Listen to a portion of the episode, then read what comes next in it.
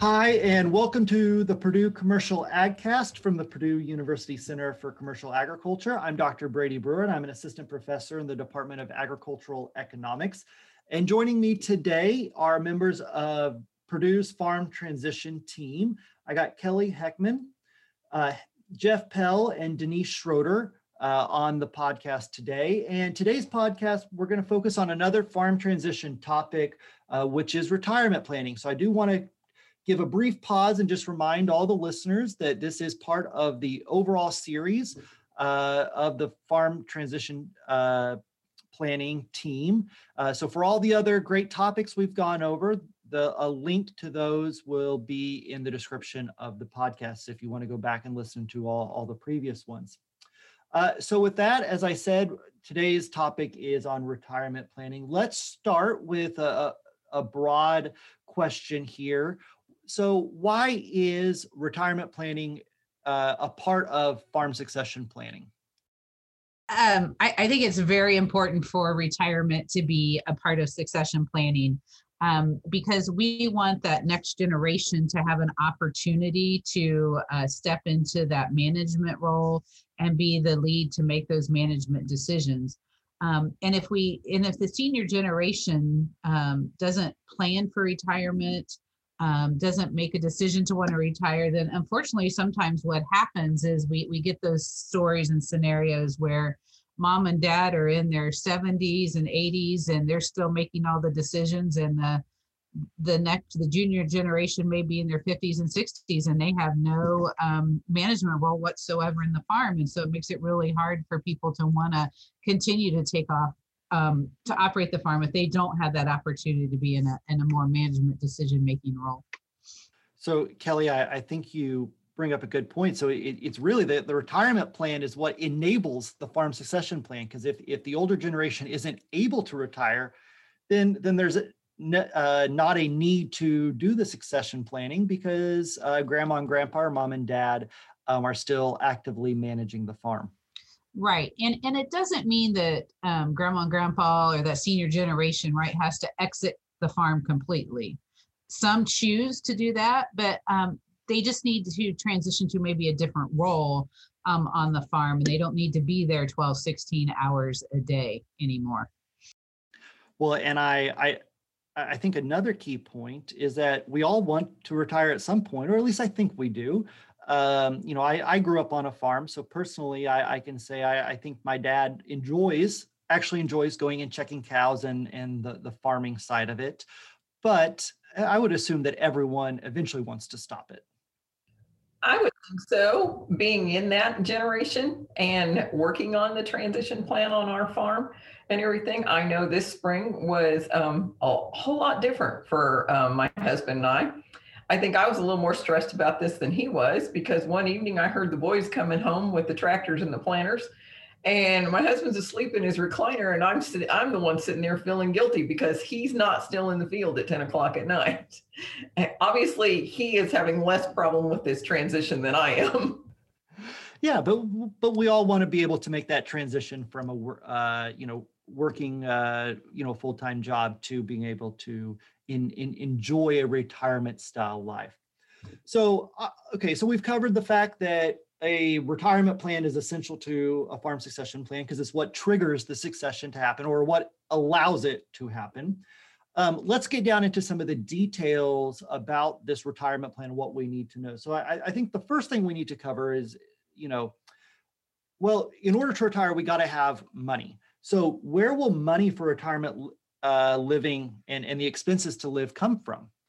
Well, I think like the key element, I think, is people looking ahead and determining, you know, what is their fantasy of what they plan on their retirement years to look like and determine whether or not their assets, um, farm machinery, land, and property is going to be the retirement plan, or have they looked into other factors of whether they looked at uh, IRAs or Keoghs, that kind of thing, determine you know all those different aspects of whether Social Security or other savings that they've looked into to see how they can get to that retirement age and and hopefully retire at some point.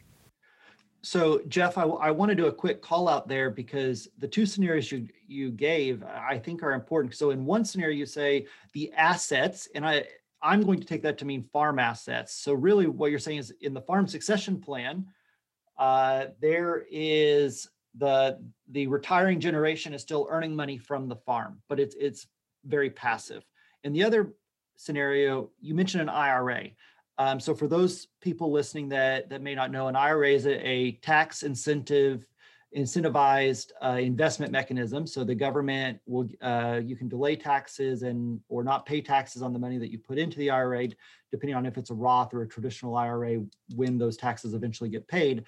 Uh, but it's just a investment mechanism to put your money that it can grow and then hopefully you can get passive income in the future. So it's not farm related, in other words. Um, so it sounds to me like you got to make the decision. Will the farm be our source of income or will we have sources of income outside of the farm assets? Is that a pretty accurate description? Yeah, I believe so. Yeah, or a combination of both. Is there is there any watchouts for either one? If you want the farm assets to be the the income for your retirement, um, is, is there anything we need to know in that scenario? Denise and Kelly might jump in a little more on this, but I mean, the main thing is I think Denise might be just trying to uh, consider, you know, what the tax incentives are going to be, what the penalties may be as far as, um, and how soon and how you relay that across to your uh, descendants and that kind of stuff as well. But Denise, I don't know if you had some more info on that. Um, I want to, you need to plan ahead. Okay, especially if you've got a fair amount of assets, whether it's machinery, whether it's land. Um, you know, how's this all going to transition? Because you can't just say, okay, I'm retiring next year and you handle your equipment over to the next generation because you're going to take a huge tax hit if, if you don't have a plan on how you're going to transition those um, assets to the next generation. And the same way with, um, you know, the um, land how are you how are you transitioning that over? Are you going to continue to farm? Are you going to let the next generation farm it and they're going to pay you um, cash rent? Is that going to be part of your retirement plan?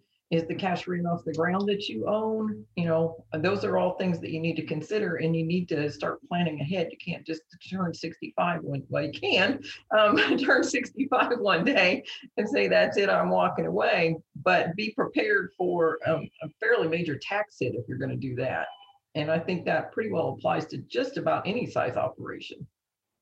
Yeah, so I I I think the taxes are are a big key of this. Not only do you got just the the transfer of estate taxes, but also thinking about the income, uh, the, the taxes on the income of whatever you're going to uh, use for retirement should also be taken in, into account. So this is uh, a common theme we've had in our farm transition series on this podcast is sometimes we need outside advisors. So it sounds like we need to bring in a CPA for some of this to, to have a, uh, a, a expert advisor that helps with this process.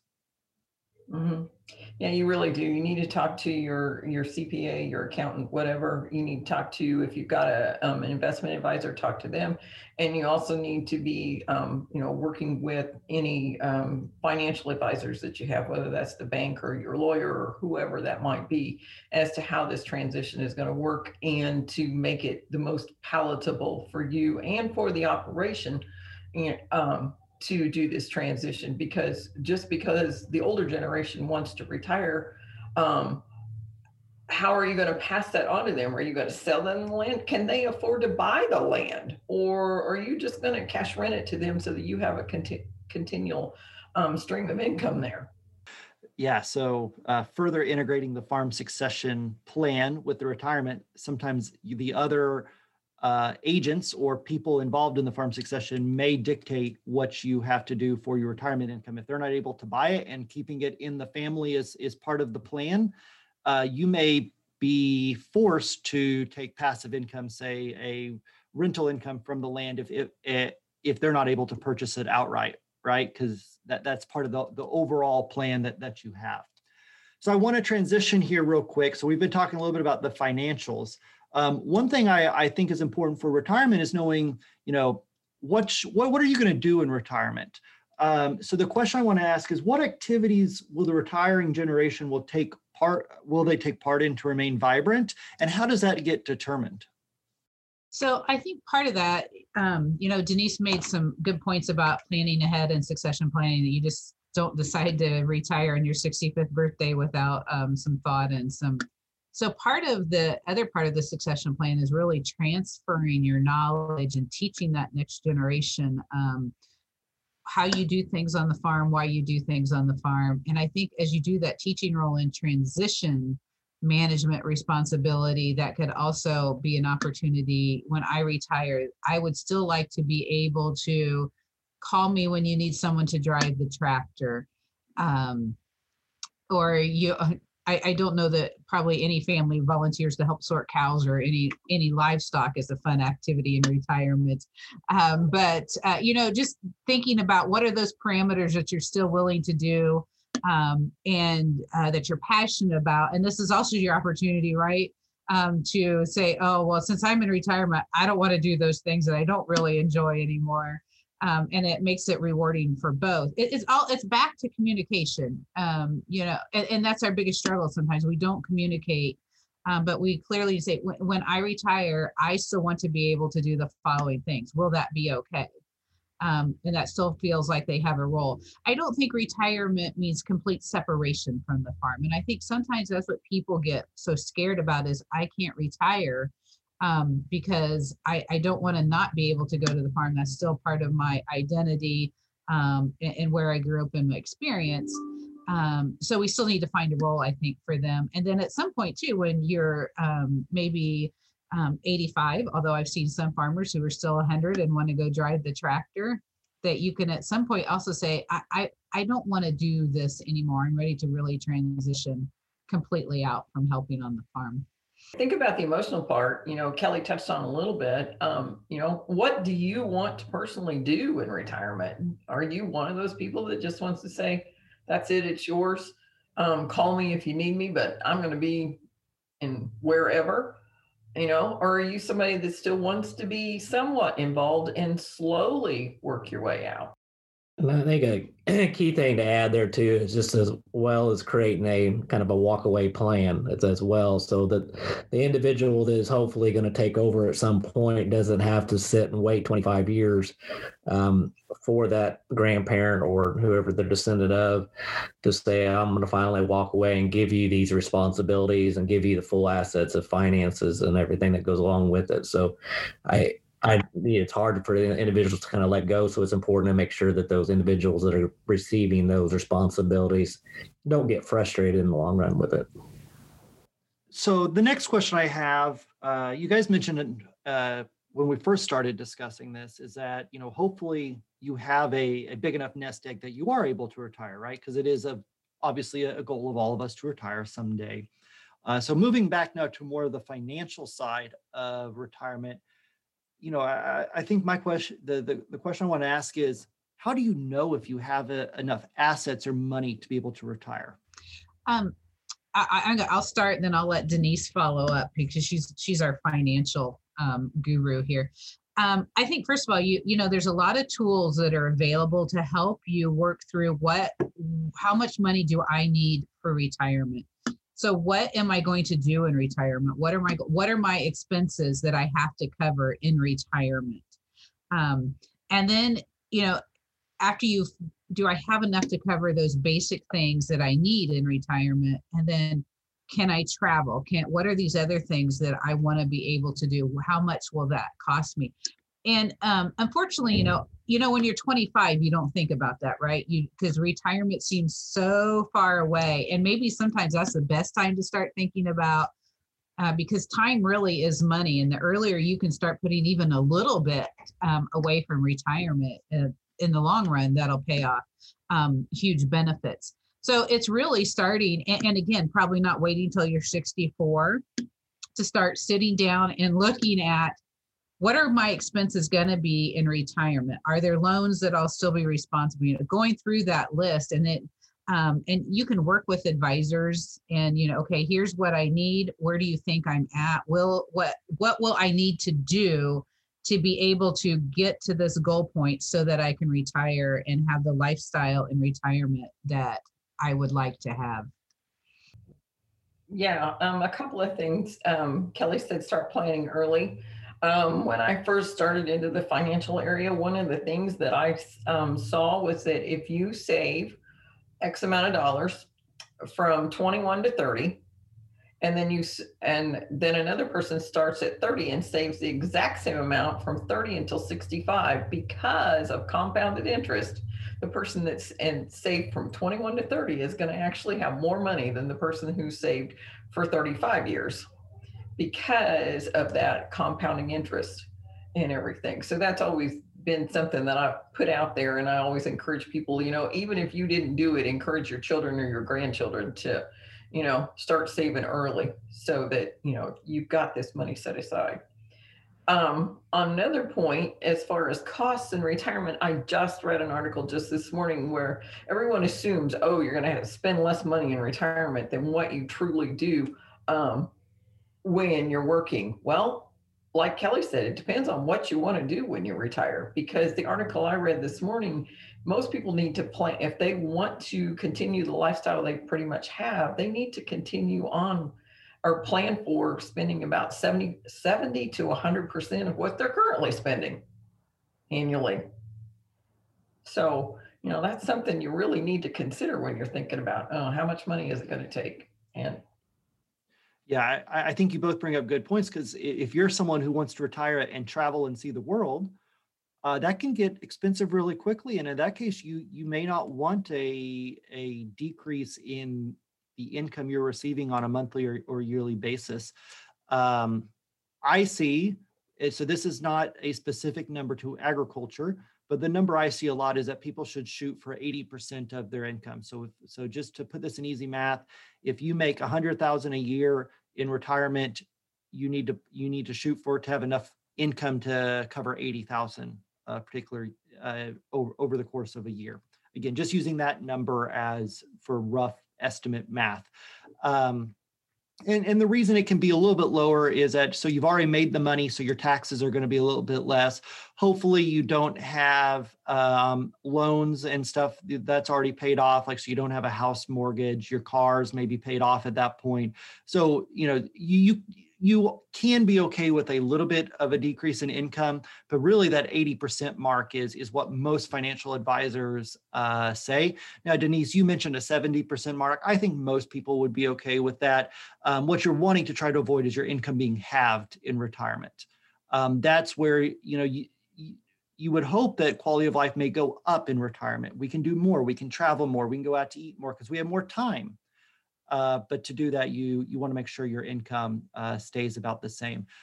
I think this goes back to my recommendation on this is always talk to a financial advisor. Every every person's situation is different, uh, and they can really help you plan now for what you will need.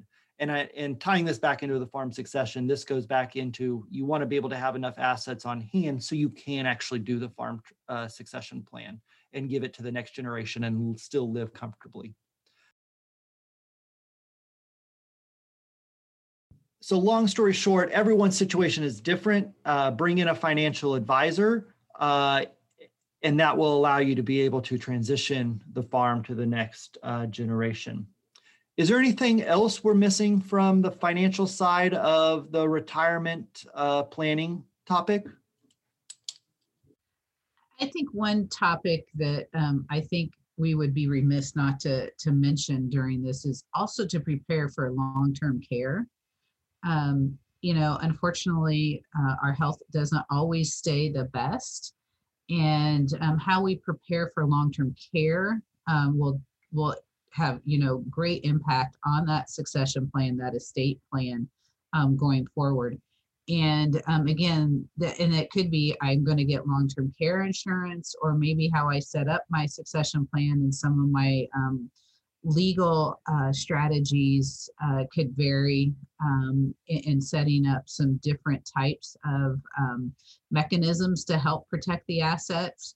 Uh, but but I think that also needs to be part of the the thought process in retirement and in getting prepared um, to retire. No, Kelly, I think that's a, uh, another great point, especially um, grandma and grandpa. If uh, I, you know you bring up long-term care that's probably not a comfortable subject that we like to think about no one likes to think about putting a loved one in in a long-term care facility, but also uh, what happens when a, a spouse uh, passes away. Um, can they take care of themselves when it's just them? Uh, you're going to have added costs there that you need to plan for. You know, it would be great. My grandmother-in-law um, lived on her own until she was uh, 103 and then when she's about a 103 and five months, she went in the nursing home. So we're not all that fortunate, but it would be great. And uh, but that's just something I think, yeah, we all need to prepare for. And how are we going to plan to help protect assets and, and be prepared? And I think a key thing too is, you know, people don't want to talk about it, but, you know, preparing a will, um, looking at the things of power of attorney and, and those kind of things as well are important as well, so that there's not questions of what's going to happen after a certain event may, may occur. Yeah, and, and I think this comes back to the communication aspect, which has been a theme throughout throughout this farm succession series there's some tough conversations that you have to have with family members in terms of of inheritance and you know this is what this child is getting this is what this cousin is getting. Um, same thing here. And and this may be the younger generation uh, forcing the conversation on the older generation right? Like we we want to make sure you're cared for but these are some tough conversations to have because we don't like to think about it uh, and we don't like to bring it up. Uh, but it, it's it's crucial to to both the retirement plan and the farm succession plan. Yes, it is. And, and, you're right, Brady. Communication is the foundation for all of this to be successful. Um, so with that, I just want to remind our listeners, uh, for more economic information, visit us at the Purdue Center for Commercial Agriculture Agriculture's website at purdue.edu slash commercial ag. Um, or you can visit the Purdue Institute for Family Business website at purdue.edu slash agecon slash fambiz, which is F-A-M-B-I-Z.